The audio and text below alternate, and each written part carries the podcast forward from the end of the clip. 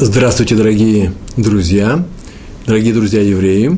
Начинаем нашу очередную беседу, видеоурок, который сегодня называется «Замечание с любовью» из нашего цикла постоянного еврейское поведение. Замечание с любовью. То есть, если ты делаешь замечание другим людям, наставление, то делай это свое замечание только с любовью к тому, кого учишь, кого наставляешь. Мы это учим из книги Шмот, 27 глава, 20 стих нашего сегодняшнего недельного раздела Тецаве, где написано следующее. «Прикажи евреям», так обращается Всевышний к Моше Рабейну, к Моше, пророку Моше, нашему учителю, прикажи евреям, чтобы взяли себе чистого оливкового масла, выбитого в смысле из маслин, выжатого из маслин, для освящения. Раши на эту обычную фразу, в принципе, которая так и понимается, как обычное указание Всевышнего по тому, что и как должно функционировать в храме, что для этого нужно приготовить и так далее. Это то, чему посвящены наши недельные разделы, в книге Шмот замечает, написано для освящения. И это не просто написано для освящения, не написано для приношений. В принципе, масло, наверное, требовалось для мишкана, для нашего переносного храма, с которым евреи ходили по пустыне 40 лет. Наверное, оно требовалось для приношений. Во многих случаях нужно было принести некоторую жертву в виде не животного, а в виде муки, тонко помолотой муки, перемешанной с маслом. Вот это вот масло требовалось принести в храм, оно в храме самом не делалось, это были приношения, которые приносили люди, а в дальнейшем в Иерусалимском храме это делалось на денежные приношения, самим храмом покупалось. Так вот, можно было бы сказать, прикажи евреям, чтобы взяли тебе чистого оливкового масла для приношения, написано для освящения. Это только одна из функций его. И Раши пишет, что это не случайно. Пояснил эту фразу, эти слова Раши, пояснили наши мудрецы, в частности, хасидские мудрецы, от имени адмора Раби Хиэля из Александрова. Было сказано следующее. Сейчас я скажу, что там было сказано, но нужно указать, что это был знаменитейший Талмид Хахам, мудрец Торы, да и все александровские хасиды, которых мало осталось после Второй мировой войны.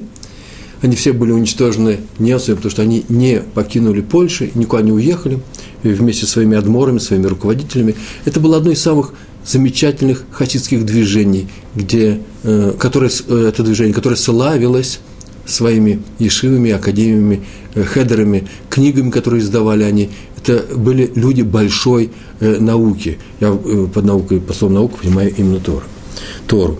Адмор Раби Хиэль из Александрова сказал, а за ним записали. Вот это указание Раши привел, написано для освящения, но не написано для приношений. Это не что и как указание на одно большое общее правило для воспитания. Правило, которое лежит в основе еврейского воспитания. В частности, это правило тому, кто делает замечание, наставление другому человеку. А именно, когда делаешь другому замечание или произносишь наставление, что одно и то же, будь крайне осторожен, чтобы сделать его спокойно, спокойным голосом и любя, уважительно и с доверием к тому, кого ты сейчас наставляешь. Только тогда, указывает адмор Раби Хиэль из Александрова, только тогда и будет достигнута цель твоего воспитания. А если в замечании нет воспитательной цели, то это замечание вообще запрещается произносить. Но об этом чуть ниже, чуть дальше поговорим. Итак, написано «выбитое масло», «выжатое». И адмор Александров показывает, что человеку предлагается сделать некоторые усилия, нажать на свое сердце. Для чего? Для освящения.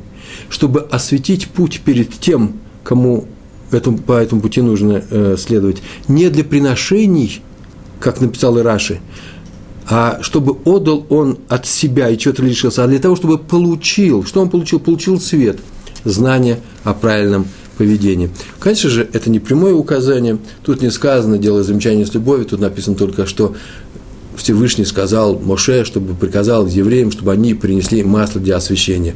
Но здесь дан достаточный намек, ремос по-еврейски, намек для того, чтобы мы выучили также и слова мусара. Мусар – это правило еврейского поведения. Делай свои замечания, любую воспитательную, назидательную вещь приноси, только любя человека. Это тотальное правило. Если ты в эту секунду не любишь этого человека, то и замечаний делать нельзя. А теперь история. Раби Арье Левин, это постоянный персонаж тех всех историй, тех книг, из которых я эти истории беру, заметивший мудрец, праведник, который так назывался «Иерусалимский праведник». Иерусалимский праведник Цадик Рушалми. Однажды он всегда ходил в синагогу перед субботой, на дневную молитву, которая завершается канун субботы. Он приходил туда, шел туда немного раньше времени, и шел он, это было всегда в Меашарим, Геула, Меашарим, районы в Иерусалиме, шел вдоль торговых лавок, по большой улице, мимо продавцов. И всем им показывал, говорил или, проходя, указывал о том, что пора сворачивать торговлю, и скоро наступает суббота, и им нужно идти и готовиться к субботе, и не торговать, чтобы, не дай Бог, нечаянно не нарушить субботу и не просрочить разрешенный срок торговли. И самое интересное, что он не работал, я от себя добавлю, жандармом, таким наставником ходил и всех понукал. Но нет, это вот такая функция, которую ему с удовольствием доверили все люди, и даже когда однажды он заболел, так рассказывает, и не пошел, все начали, в ту же субботу все пришли, утром пришли, торговцы этой улицы, даже с других районов приходили, а что с Раби Арье Левиным, что случилось, уж не приболел ли он, не дай бог, чтобы пожелать ему скорого выздоровления. Так казалось, что он просто нечаянно там не прошел, он был занят всеми другими делами, и поэтому все с большой любовью к нему относились. Так что делал он свои замечания. Какие замечания? Он говорил, что пора уже закрывать свою лавку. Все это принимали с любовью. И однажды он шел и увидел огромную толпу одного магазина, огромнейшую толпу. Он немножко удивился, время позднее, уже нужно закрывать ставни, трисим, да, ставни на магазинах. Подошел, поинтересовался, что случилось, и видит, что только что привезли заказанную этим владельцем этого магазина большую партию товаров, которые должны были привезти еще утром, но задержались, привезли только сейчас. И он, естественно, начал в разрешенное время торговать им, и пришло очень много народу, и стоит большая очередь в магазин, маленький магазинчик, Маколот, запружен людьми, и, не дай бог, сейчас люди увлекутся, и из-за того, что появился новый товар, дешевый, они могут нарушить субботу. И что теперь делать? И Раби Левин сказал своим сопровождающим, он шел не один, иначе мы эту историю не узнали бы никогда, он сказал, что, не знаю, выдержал бы я это такое испытание, перед которым сейчас стоит продавец этого магазина, когда можно очень много продать, а магазин пора закрывать. Надо помочь этому владельцу, сказал он. Вошел туда, взял стульчик, сел у входа внутри, снял с головы штраймл, шапку свою субботнюю, положил ее на колени и молча сидел. Тут же все на это обратили внимание, подбежал к нему хозяин и спрашивает, даже не спрашивает, а замолчал, в чем дело, что случилось. Еще время вроде бы есть, несколько минут, у нас несколько минут есть. А Раби Левин посмотрел на него и говорит: что я тебе скажу, Магидельха, что я тебе скажу? У тебя сейчас очень большое испытание, но суббота есть суббота. Вот эта вот фраза «суббота есть суббота», «шаббас за шаббас», и деваться некуда. Тут нет возможности не соблюсти, нарушить ее. Встал, одел штраймл и ушел. А когда он уже уходил, он оглянулся, все стояли пораженные рядом с этим магазином и смотрели на него. Никто ни слова, ни с какого не сказал. А владелец магазина уже закрывал ставни и торговлю прекратил. Потом, встретив Рава Левина, он сказал: никто никогда до этого раньше я не видел, чтобы несколько слов «шаббас», «суббота» – это суббота, «суббота» есть суббота, чтобы несколько слов так глубоко входили в сердце. Я с двух слов сразу же понял, что вы говорите, а сами-то плачете. Как можно нарушить субботу, когда тебя таким образом увещают? Слова «с любовью» – это было достаточно, чтобы я перестал торговать даже близко к субботе, всю свою жизнь. Так вел себя раби Арье Левин. Рамбам, если мы теперь перейдем к законам, своих законов, в сборнике, где он составил свои законы, собрал, и свои еврейские законы пишет. Следующая фраза. Тот, кто увещевает другого, делает ему наставление, как по делу между людьми, так и по делу между человеком и Всевышним, между человеком и Творцом, должен сначала принять это увещевание на себя. То есть, то, что он говорит, так не делай, вот это он и не должен сам, этого никогда не делать. То есть, быть таким, как он того требует от других людей. И продолжает Рамбам. И обязан говорить, это важные слова, и обязан говорить спокойно, мягко, чтобы это было полезно тому, с кем он говорит. Спокойно и мягко – это очень важная вещь. Получается отсюда из Рамбама, если мы логически построим вывод логически отсюда, что если человек говорит неспокойно, не может говорить мягко, например, всегда не может говорить мягко, или в этот момент не может говорить мягко, расстроен, сейчас он возбужден, то ему нельзя сейчас говорить. А если он говорит слова, которые не полезны тому, кого он сейчас увещевает, то тоже лучше, конечно, рот не открывать. Об этом тоже немножко ниже скажем. А как же с постановлением Торы всегда делать замечания в некоторых случаях другим людям? Мы сейчас поговорим на эту тему. Мейри, известный комментатор Торы и Талмуда, в Талмуде Сота, лист 47, первая страница, пишет, читаю перевод его замечания, добавление как бы к Рамбаму. Нельзя делать замечания и наставления в гневе. Заметили, Рамбам пишет, надо делать наставления мягко, спокойным голосом, а Мейри пишет более категорично. Никогда не делай замечания в гневе, иначе только оттолкнешь того, с кем ты говоришь. Ведь быть злым в своих замечаниях другим людям, значит стараться сделать их злодеями. Тяжелое слово. Нехорошие слова, брошенные резко, крупное увещевание, то, что говорят на срыве, нервируя и себя, и других, такие слова никогда не достигают цели. А раз так, то в этом нет пользы для того, кому мы их говорим, а раз так, то запрещается их говорить. Это замечание Мейри, написано в Талмуде. Еще одна история. Рассказывал об этом раби Ильяу Лупян, известнейший мыслитель, книги написал, знаменитый, известный учитель, талмудист. Однажды он написал в своих воспоминаниях, шел с престарелым раби Муше Аароном Штерном. И шли они по улице на субботнюю минху. Он примерно как это делал раби Арье Левин в предыдущем рассказе. Ты рассказываешь. Шел на субботнюю минху, вокруг ехали машины, и проходили они по улице, где жили соблюдающие Тору евреи, но улица была открыта для движения, такого в Израиле, к сожалению, много, и сейчас такое встречается.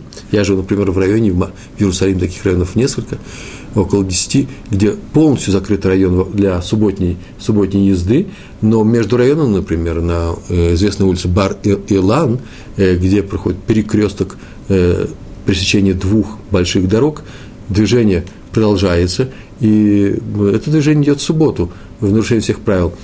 Так или иначе, на эту тему я сейчас не собираюсь дискутировать и говорить, просто взял и заметил, что он шел, раби Штерн, и вздыхал, сокрушался по тому поводу, что вокруг него, на границе Бней-Брака и Тель-Авива, большое движение машины, а едут ведь евреи в субботу.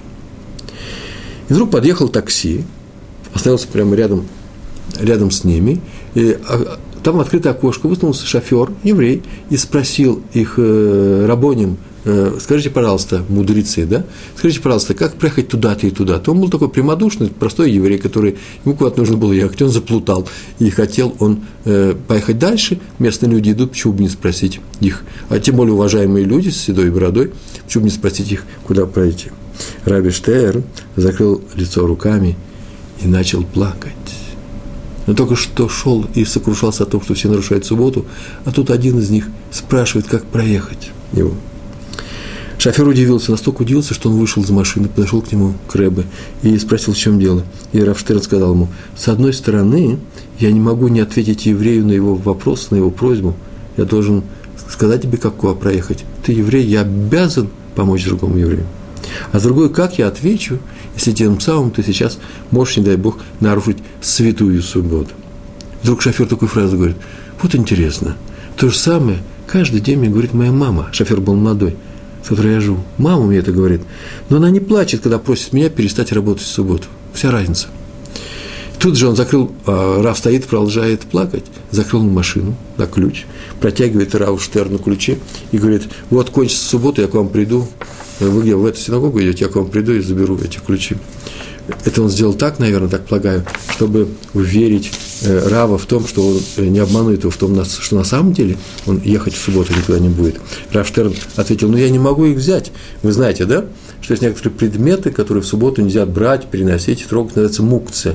Это те вещи, которые мы делаем, запрещенные в субботу дела, работы, например, дрова, свечи, спички, деньги и так далее. Их нельзя переносить, их нельзя трогать и брать. Что делать? Тогда, по-моему, это был Раби Лупиан, один из них сказал, что: а ты положи где-нибудь, спрячь, он под колеса своей машины сбоку, никто не тронется, Всевышний нам поможет. Так он и сделал, и субботу, всю машину простояла всю субботу. Потом Рав Штерн сказал Раву Лупиану, и тот написал об этом в своей книге. Вот интересно, говорит, если еврея напугать, он не перестанет нарушать субботу. А если еврея любить, то перестанет. Получается, что только любовь способствует тому, что еврей не будет нарушать субботу. А вот еще одна, даже не история, а несколько слов, написанные Раби Шломо из Пшивки. Был такой известный хасидский адмор, известный хасидский праведник и мудрец. Он был учеником адмора Раби Довида из Львова. И он написал от имени Раби Довида из Львова. Он так написал: нельзя поучать других грубо и напористо, с энергией, а только осторожно, спокойно и с любовью. Откуда мы это учим? Раби Довид из Львова пояснил. Об этом написал царь Шломо, алав и шалом, да будет упомянуто его имя с миром, так обычно говорят про наших царей. Написал царь Шломо в книге Коэлет, 9 глава, 17 стих. Там такие слова. Перевод. Слова мудрых людей, сказанные спокойным тоном, быстрее будут услышаны, чем окрик правителя глупцов. То есть, чем крик того, кто привык разговаривать с глупыми людьми, понимающими только крик и угрозы. Об этом написано в Коэлет. Слова мудрецов доходят быстрее, а я вот добавлю, только они и доходят быстрее, чем окрик человека властного, который привык к тому, что никто ничего не понимает, и поэтому нужно кричать, чтобы быть понятым. Так написал царь Шломо. Но раз так, то и мы, наверное, должны вести себя как умные люди, а не как правители глупцов. Что такое, кстати, правители глупцов? Ну, если кто-то кричит на своих детей, а он отец или мать, родители, то, наверное, он в некотором роде правитель, он управляет ими, он на самом деле глава семьи. А раз так, то не надо делать своих детей глупцов, на которых нужно кричать. Почему? Потому что все равно ничего не добьешься, поэтому не надо кричать. А почему люди кричат то, что иначе нас не слышат? Что же такое нужно сделать с детьми, чтобы они перестали слышать нормальную речь, обращали внимание только на крик? Скорее всего, и на крик они обращать не будут никакого внимания, а сделают, я в этом уверен, в большинстве случаев именно так происходит, сделают все, чтобы только раздражающий их крик своих родителей убрать, например, притвориться, что они исправились, или сделать свое дело потихонечку где-то, но, по крайней мере, не изменить свое поведение, а изменить свою тактическую уловку, сделать так, чтобы продолжали делать то же самое, но родители не кричали. Чего мы добьемся? Мы сделаем у своих детей хитрецов. Это и называется правитель глупцов. Так вот, слова мудрых людей, сказано спокойным тоном, они дойдут до цели, и можно что-то исправить, изменить, помочь человеку, если мы этого человека любим. Хофиц Хаим отличался тем, что всегда поучал всех. Хорошее начало про Хофиц Хаима. Он всегда поучал всех. Всегда и всюду. Все его книги – это не что иное, как поучение. Вот делайте это не делайте. Вот это делайте потому-то, а это не делайте никогда. Он, когда встречал людей, всегда начинал их именно учить. Это была чистейшей воды дидактика. Во всех своих уроках, на всех своих лекциях, на всех своих встречах Даже когда он решал какие-нибудь вопросы, он всегда вставлял тему мусара, еврейской этики. А именно, так поступать надо, а так не надо поступать. Самое любопытное, повторяю, что все его книги написаны на эту тему. «Лашон ара», и вот книга, которая называется «Агават Исроэль», «Любовь», о том, как нужно любить других евреев и так далее. Все это не что иное, как поучение. Но отмечено, что все люди любили слушать его, все люди собирались на лекциях Хофицхайма, все люди раскупали с огромным энтузиазмом, и все его книги ждали выхода следующей. То есть, все его поучения доходили до адресата. Почему? Потому что люди знали, что тон задает, что он делает это исключительно, тон его книгах, да, что он делает это исключительно из любви к каждому еврею. Под недаром книга он назывался «Агават Исраэль», «Любовь к Израилю», «Любовь к евреям». Как известно, и это слова самого Хофицхайма, что любой человек не любит, когда его поучают, нудно, что-то ему выговаривает, что-то от него требует, показывает ему тем самым, какой он плохой, и требует, чтобы он исправился совершенно не педагогическим приемом, а именно указывая ему, насколько он плохой человек. Никто этого не любит. И не любит таких учителей. И множество ссор, и непониманий, и конфликтов возникает именно из-за того, что один учит другого, поучает другого. Есть такой глагол хороший в русском языке. Поучает, не учит, а поучает. Он учит другого, что ему делать, что не делать. А тот, кого поучает, отвечает: это не твое дело. Вы заметили, что он не говорит, что ты говоришь не по делу. Он просто говорит: вообще, тебя это не касается. Почему? Потому что мы не любим тех людей, мы не любим поучения, наставления, назидательные всякие выражения. Так вот, Хофицхайма все слушали. Он поучал, а все его слушали. Почему? Потому что было видно, что он всегда говорит только для пользы слушающих. Он так говорил, что тому, кто поучает, кто делает замечания, не надо стремиться к правде. Мол, ради правды я тебе сейчас все скажу. Вот послушай, я не могу молчать. Ну, не могу молчать, совесть меня не велит. Я тебя должен исправить. И он также говорил, что не надо ненавидеть неправду. Мол, чтобы не обмануть тебя, я тебе скажу то-то и то-то о тебе. Не могу обмануть. Он сказал, что говорить нужно не из любви к правде, говорит замечание, не из ненависти к лжи. Нет, а только из любви к данному человеку. Только тогда замечание будет выслушано и использовано, принято к сведению. И вот что он еще указывает в своих книжках, в частности, в книге «Агават Исроэль». Две вещи должен испытывать в своем сердце, чувствовать, да? Испытывать в своем сердце учитель, тот человек, который делает замечание другому. Сейчас он учитель. Две вещи – любовь и милосердие. Любовь как причина замечания – это и является единственной причиной того, что сейчас я тебе скажу слова наставления. А милосердие как способ. Что это означает? Можно ведь задеть и обидеть человека своим замечанием с легкостью. А если ты можешь его обидеть, можешь его задеть, то сделать замечание нельзя. Это называется милосердие. Первое, я его люблю, а вторая мысль прям тут же она идет одновременно. И все это срабатывает моментально перед тем, как открыть рот и кому-то сделать наставление. Что ты делаешь? Как себя ведешь? Так вот, я должен испытывать первое чувство должно быть любовь к этому человеку. Если нет любви, запрещается говорить. А вторая вещь: ой, а не обижу, даже любя я его. И есть вероятность того, что я его обижу. Уже это большая вещь. Большой запрет. Не делай другому то, что не хочешь, чтобы делали тебе. И поэтому эти два условия необходимы. Все, кто видели Хофицхайма в момент его увещевания, чувствовали, что ему в этот момент больно за тех, о ком он говорит. Как будто люди... Так это всеобщий отзыв во всех уроках. Как будто люди сами себя обижают, сами себя вводят в опасность, а он вынужден их спасти, усовестить, удалить от этой опасности. Его уроки, можно сказать, что его уроки проходили под одним таким лозунгом: «Сжальтесь, люди, сжальтесь над собой». Вот что он говорил своим ученикам. Вот что он говорил и писал в своих книгах. Будьте милосердны по отношению к самим себе. Не делайте таких нарушений. И он никогда не ждал, когда придет время для его выступления, известной лекции, для выхода в свет книгу. Нет, он это дел на каждом шагу, просто встречаясь с отдельными людьми. С любой общины, куда бы он ни приезжал, тут же собирались люди, тут же он давал урок, и все выходили, просто плакали от радости, что они услышали наконец-таки слова любви, которые помогут им исправиться. История про раби Элимелеха.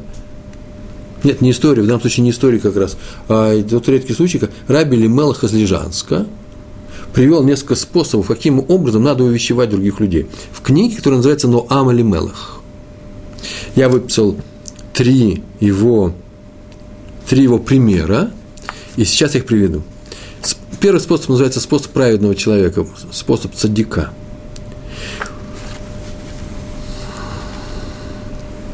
Он не говорит человеку, праведник, да, цадик, не говорит другому человеку, что ему нужно исправить в себе. Нет. Он рассказывает перед каждым человеком, перед любым человеком о самом себе. Как будто он что-то сотворил нехорошее, что он совершил ошибку, и как он теперь исправляет ее.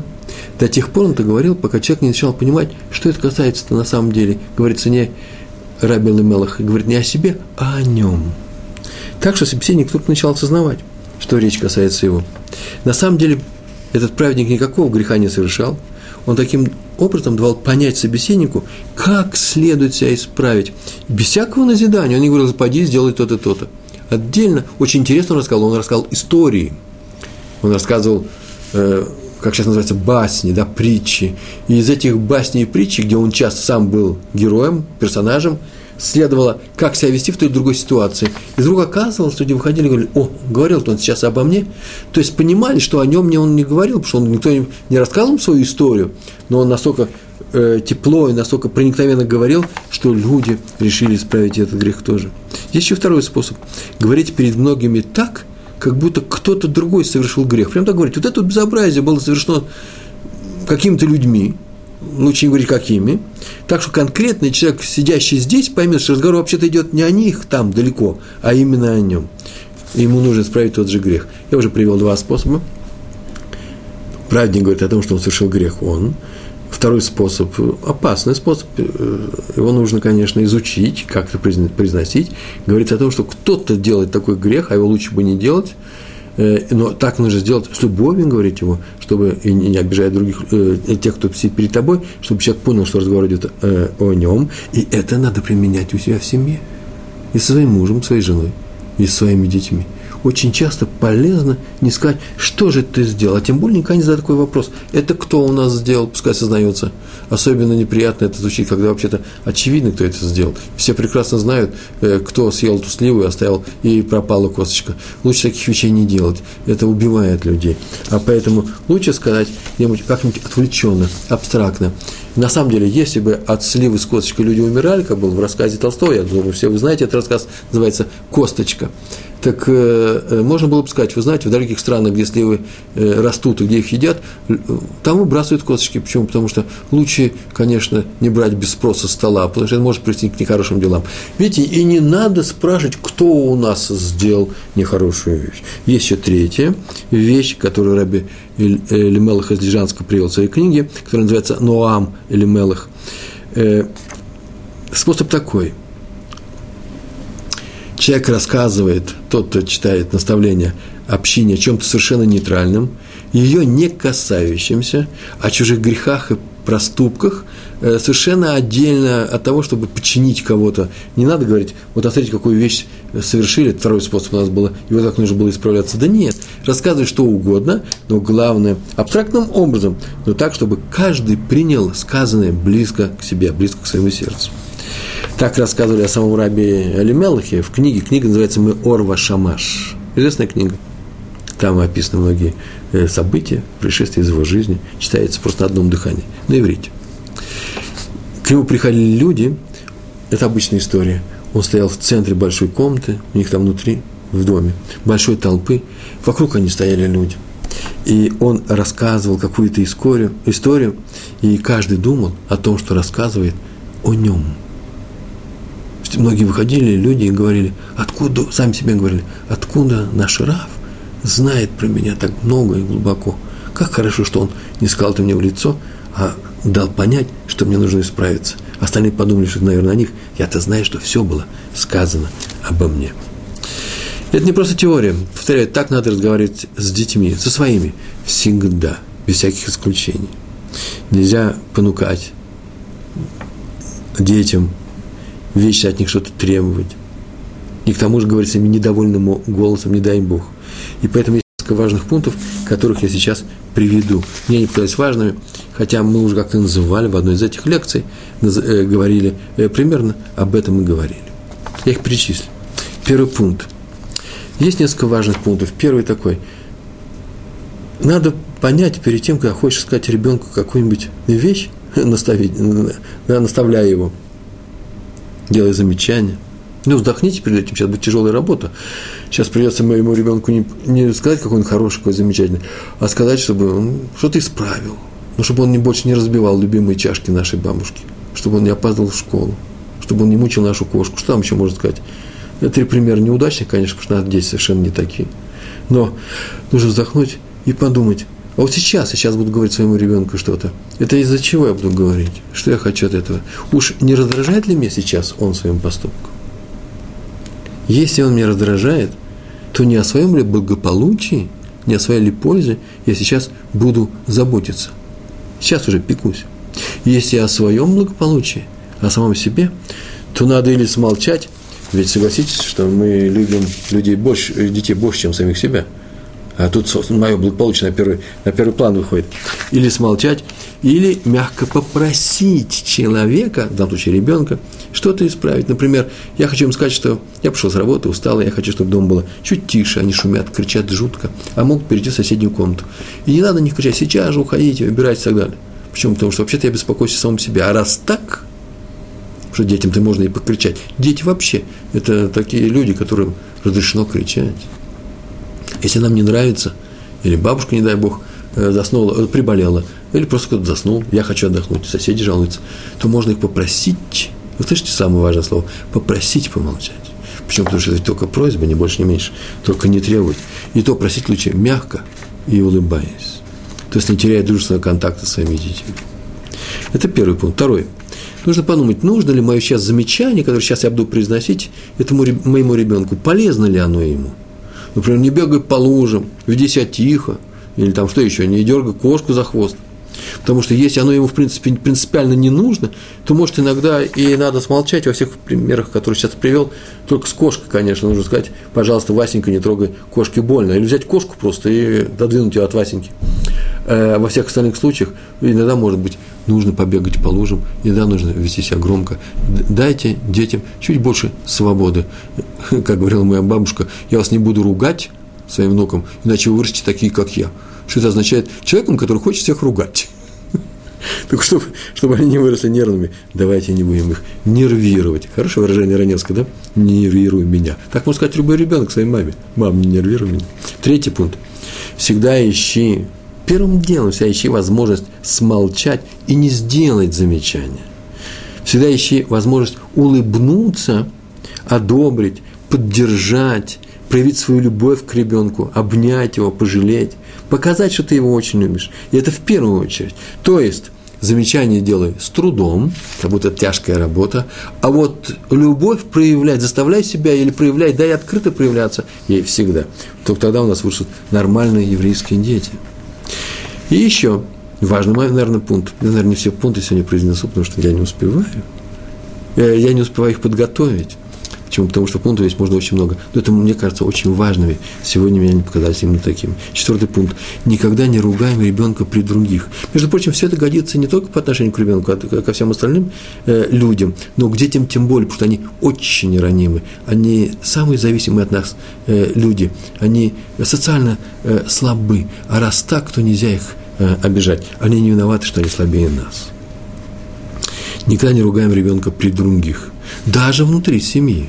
Даже при его родном брате, сестре, в кругу своих.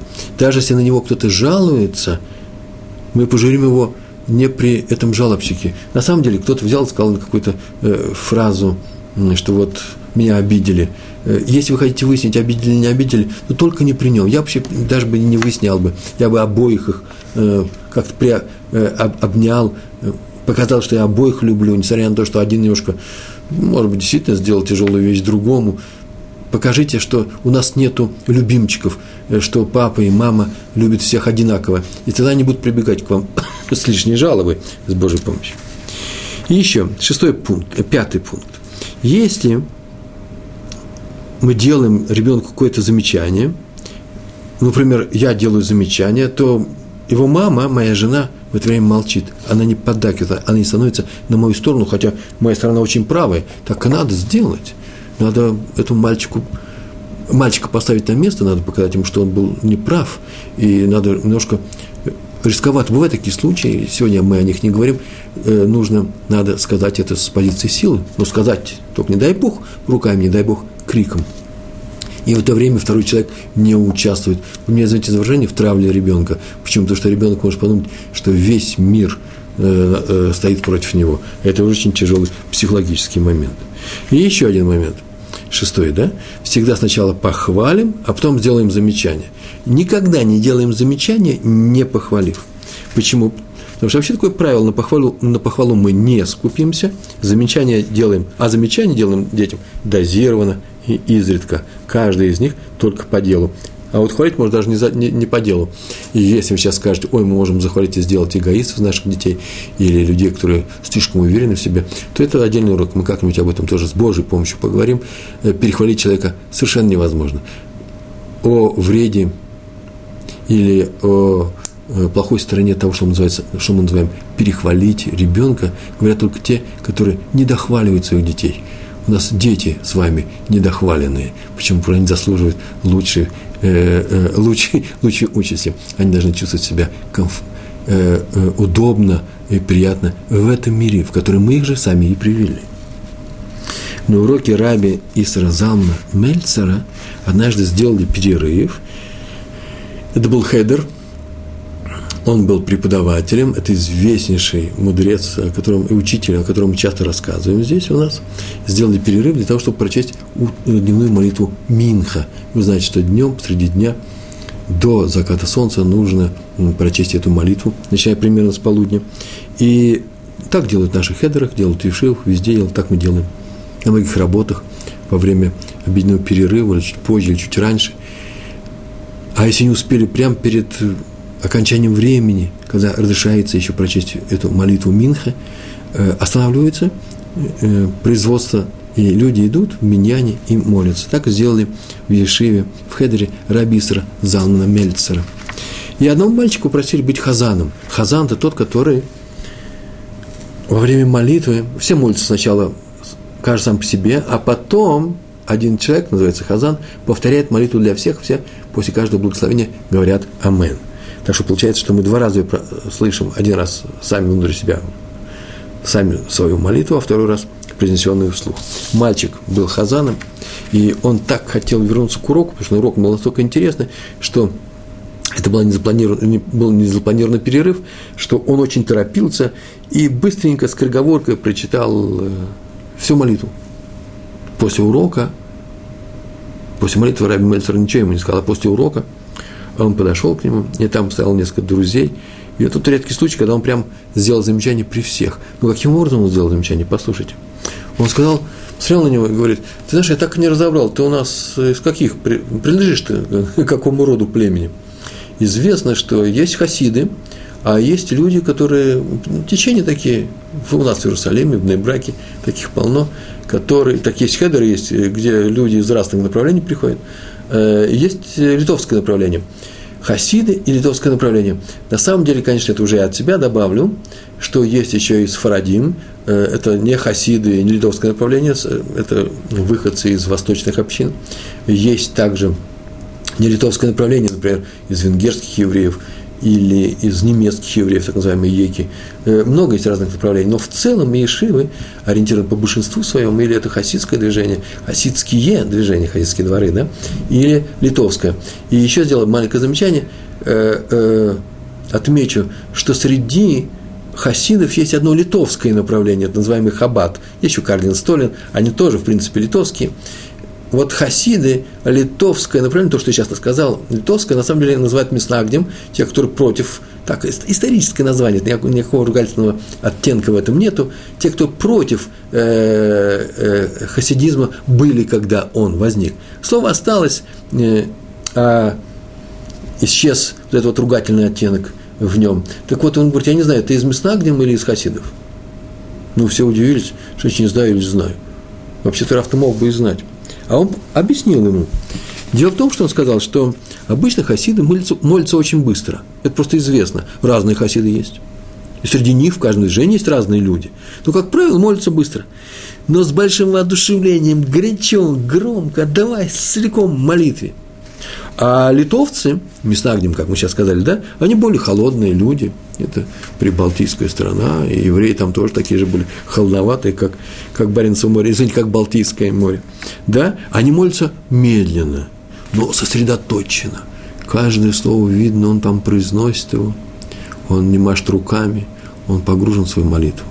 Так вот, это я так много слов говорю, он сказал очень быстро, Раби Мельцер сказал. Так тут ты же сказал все быстро и холодно.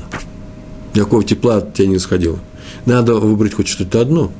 И мальчик понял, что на самом-то деле Рав не держался не его происхождением, а сделал ему замечание, что нельзя говорить скороговоркой и быстро. Поэтому с тех пор так это отмечено было.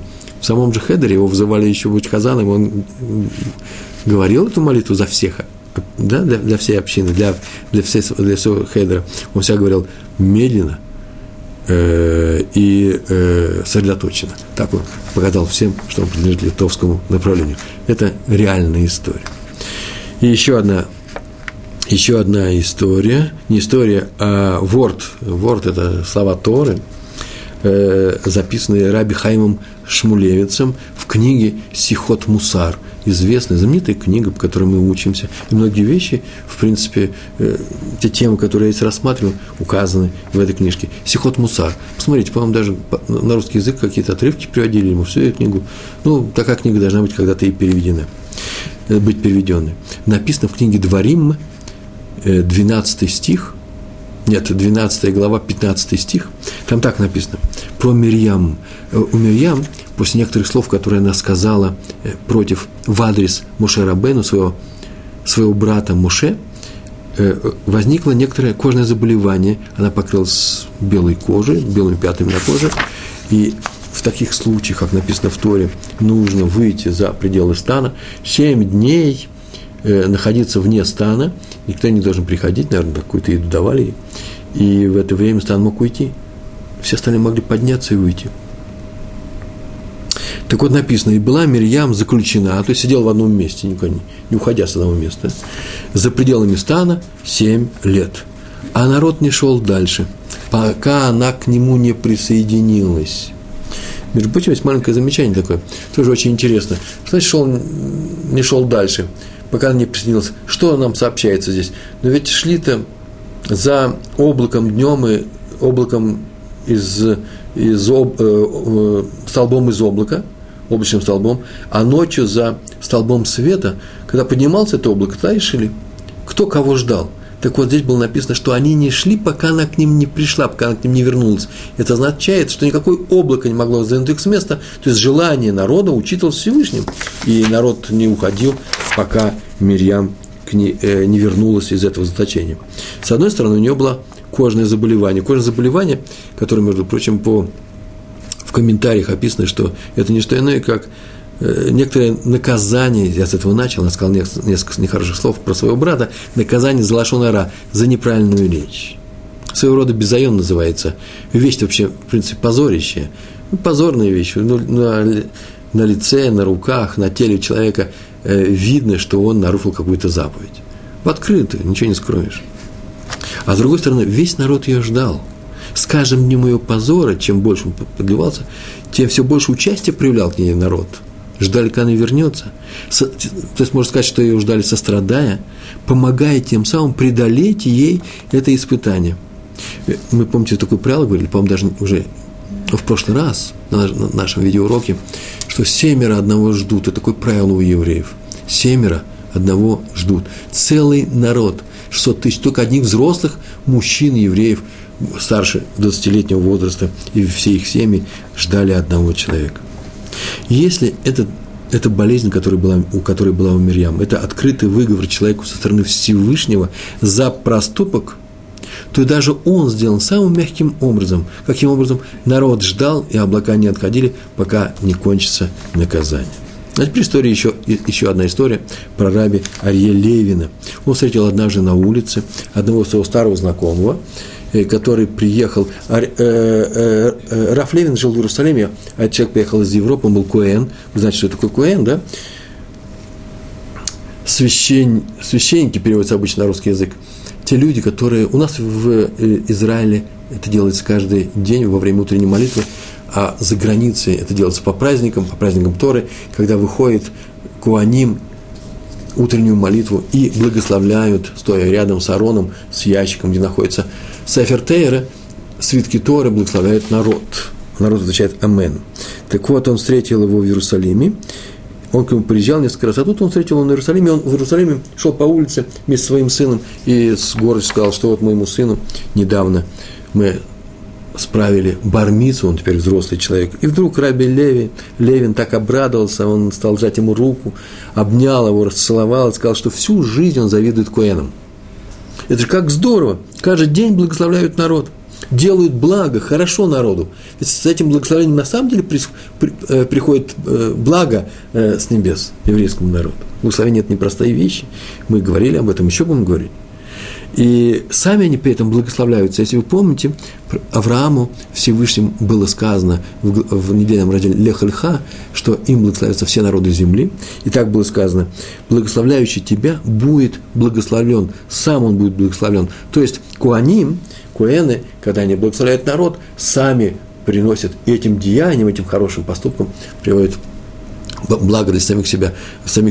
Между прочим, отсюда правило в скобках замечу, в сноске, что когда мы делаем хорошие вещи другим людям, тем самым мы делаем хорошую вещь себе, приносим благо, благодарность Всевышнему, благодарность небес, заслугу, награду, сахар и себе. А когда мы говорим хорошие слова, пожелания, это называется благословение, то мы и сами будем благословлены. Это означает, что благословляющий тебя будет благословлен. И так он сказал: как здорово, тут такая у тебя замечательная роль, а я просто израилит, просто обычный еврей. И через несколько недель тот снова встретил раби Левина на улице и сказал: «Ах, как хорошо, Рав Левин, раба Ария, да? Как хорошо, вы в прошлый раз так удачно поговорили с моим сыном, что-то необыкновенное, я даже не знал, что так несколько слов, вы его обняли, рисовали, несколько слов так помогут». На самом деле вы не знали об этом, я вам сейчас скажу. Мальчик давно уже не ходит в синагогу на утреннюю молитву, он все соблюдает, но встает с трудом и не хочет ходить, и вообще это обуза для него ходить и благословлять других людей. Он стесняется, не хочет, боится. Только по субботам, так и говорит: я в субботу хожу, и не ходит. После того, как вы поговорили с ним, он вдруг подошел ко мне и сказал: скажи, пожалуйста, папа, а что на самом деле правда, что Рав Левин хотел бы стать коэном? Я ему говорю: конечно, правда, он же не обманывает, взял и сам тебе сказал. И он такую фразу мне сказал: если так, а я получил эту роль бесплатно, это задание, это тавкид, эту функцию бесплатно, то делать людям благо. И с тех пор он ходит, ничего не пропустил и не пропустит ни одной молитвы. Большое спасибо.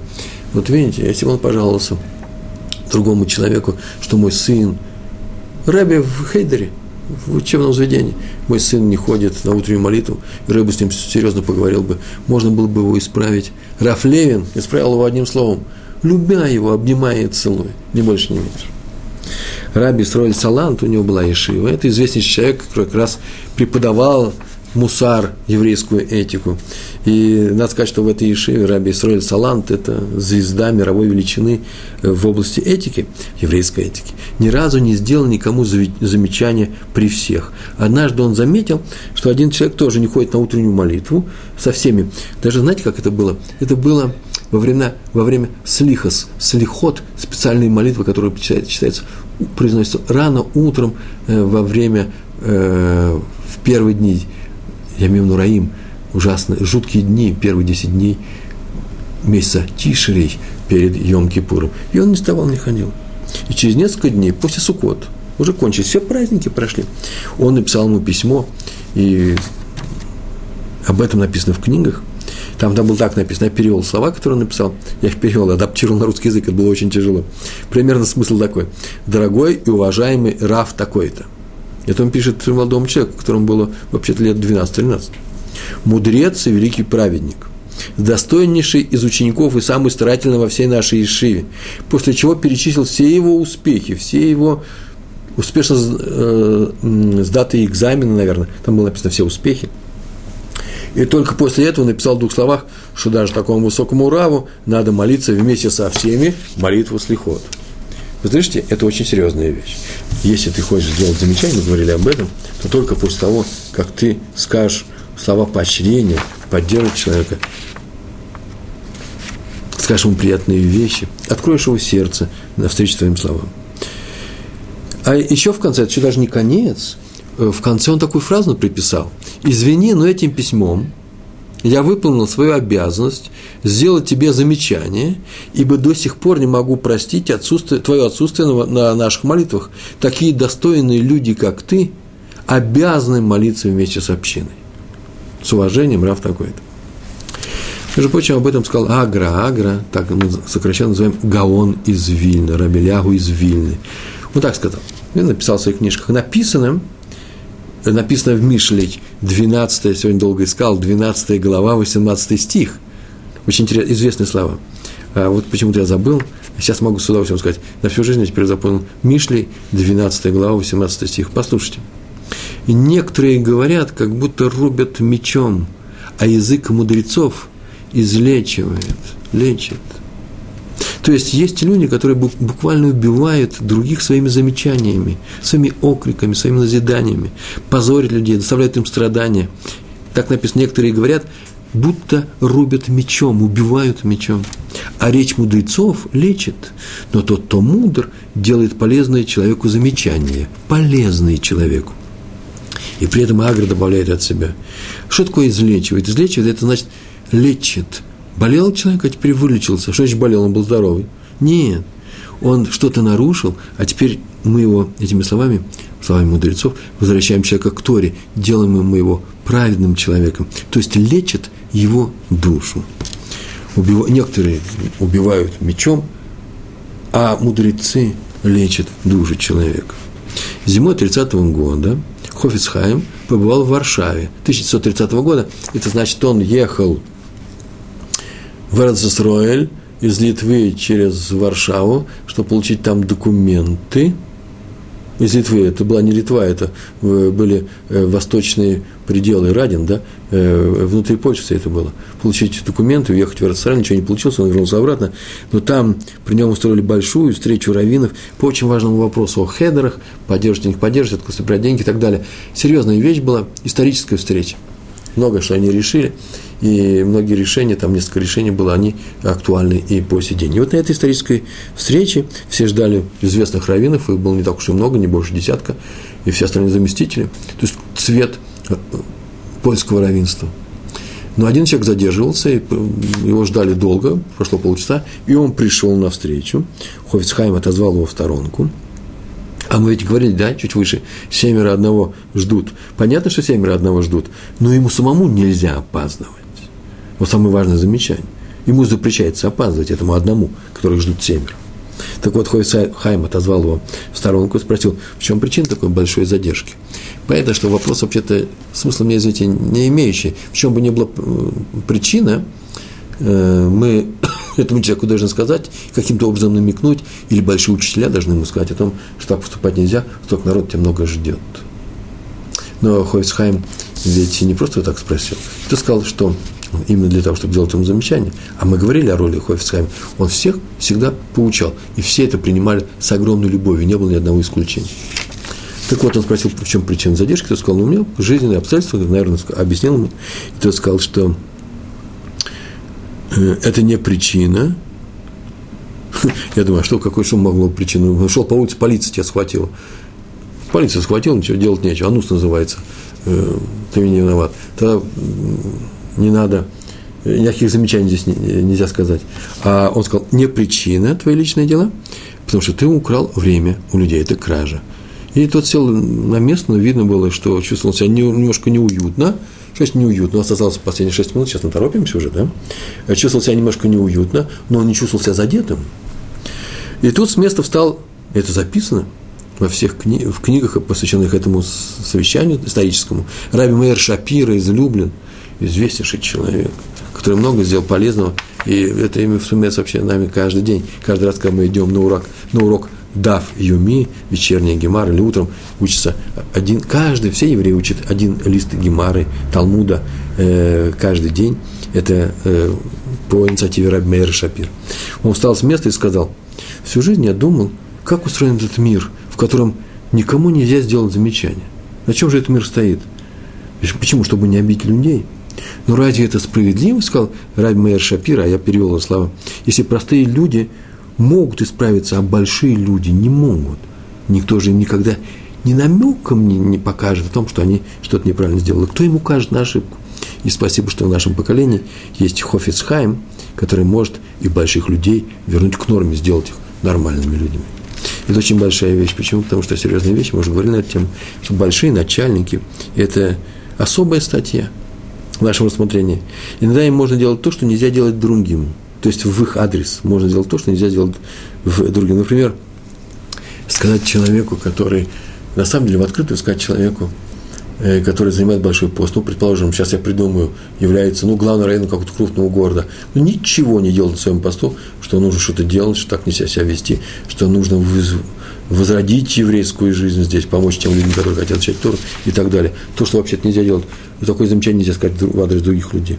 Лашон гара, замечания и запрещенные вещи, вот для больших начальников по Хофец Хаиму можно. И Раби Меир Шапира сказал, как хорошо, что есть Хофец Хаим, который нас научил говорить такие вещи нашим большим начальникам. Взялся за роль раввина, слушай наши укоры и замечания. Но вовсе не делать замечания нельзя. Все, что касается заповедей и правильного поведения, дерахерец называется, да, правильное поведение. Если это нарушается, то нельзя пройти мимо этого. Это важный момент, без этого нет всего нашего урока. Написано в книге Ваикра, 19 стих, 17 пасук, 19 глава, 17 стих. «Охех техих эт амитеха». Увещевать, увещевай, двойной глагол, свой народ, то есть евреев, и не понесешь за него греха. Если ты будешь делать замечания по делу, когда человек может нарушить, не дай Бог, заповедь, или уже нарушил, теперь его нужно исправить, или правильное поведение, нужно вернуть его к правильному поведению, то есть ты не можешь пройти мимо, и то, если сделаешь замечание, не понесешь за это греха. То есть не нарушишь запрет проходить мимо без замечания. Для этого, первое, надо быть уверенным в том, что нарушается именно заповедь или правило поведения Дерах Эрец, а не просто так. Надо увещевать спокойно, повторяем, и это лейтмотив всего нашего всего урока, с любовью. А если он нас не услышит, то вообще надо смолчать, потому что ты тогда не нарушил заповедь делать увещевание. Почему? Потому что он же нас не слышит. И третий момент, надо максимально постараться не обидеть человека, реально помочь ему, а не просто сделать такое замечание, тем самым получится, что я показываю, о, смотрите, я веду себя правильно, а ты себя неправильно. Это совершенно недопустимо. Со слов рава Котляра передают, был такой великий известный рав, почему именно главам ешив поручено собирать деньги на свои ешивы по всему миру. Вы заметили, главы, сами руководители ешив ездят собирать деньги. Почему они не посылают посланцев? Почему они своих заместителей? Так принято делать не только в нашем поколении, так всегда принято во всех поколениях. И он объяснил, немножко такое нестандартное объяснение, я решил привести его. Дело в том, что глава Ешив наиболее близок к тому, чтобы обидеть человека, ученика при всех, нечаянно обидеть. Называется «Ляльбин поним». Ляльбин поним – это обелить лицо, а это приравнивается к убийству. Человек побледнел от того, когда ты его сделал окрик. Случайно написано «лучше пойти в огненную печь, чем обелить лицо человека при всех». Так вот, некоторые могут это сделать случайно, нечаянно, и это приравнивается к убийству, а за нечаянное убийство – наказание галутом, а именно изгнание в Ирмиклад, город-убежище. Вот пускай теперь по всему миру поедут, чтобы себе искупить тот грех, который нечаянно могут сделать, грех, который они могут сделать нечаянно, а именно обидеть своих учеников. И последнее, осталось нас 2 минуты, я успею. Однажды Раби Натан Цви Финкель, Сабы из Слободки, должен был сказать тяжелые слова упрека своим ученикам. А он никогда не говорил тяжелых слов. Он встал перед всеми и сказал: Каждое утро мы читаем в молитве пасукей де-Зимра, специальные отрывки из Таилим. И там говорится следующее, среди прочего. Я вам прочитаю эти слова. «Прославьте Господа гигантские рыбы и все бездны, звери и всякий скот, пресмыкающиеся и крылатые птицы, земные цари и все народы, князья и все судьи земли, юноши и девушки, старцы и молодежь». Так мы говорим каждое утро. Прославьте Всевышнего. Так вот вопрос, почему названы сначала звери, а потом люди? Надо было начать с царей и князей, а закончить рыбами и всяким скотом. Но так потому, что сначала были сделаны животные и скот, а потом человек. Просто в силу того, что они были произведены на этот мир раньше, поэтому они названы раньше. «Вот и я», – сказал Рабби Натан Цви Финкель перед всеми, стоя перед всеми своими учениками, «сейчас скажу вам несколько тяжелых слов, несколько слов тяжелого укора». На каком основании? Только потому, что я старше вас. А поэтому выслушайте меня, пожалуйста, я же родился раньше вас. Мы сейчас провели урок на тему, что нельзя делать замечания. Я бы не делал этого урока, если бы я не был пожилым человеком с белой бородой, человеком, который родился раньше, много раньше многих из вас. Только поэтому я себе и позволил сказать все это поучение. Ведь это же не что иное, как замечание другим людям. А именно в чем оно заключается? Делайте замечания другим людям с любовью. Вот как сейчас я это сделал, любя вас. Большое спасибо. Всего хорошего. Шалом, шалом.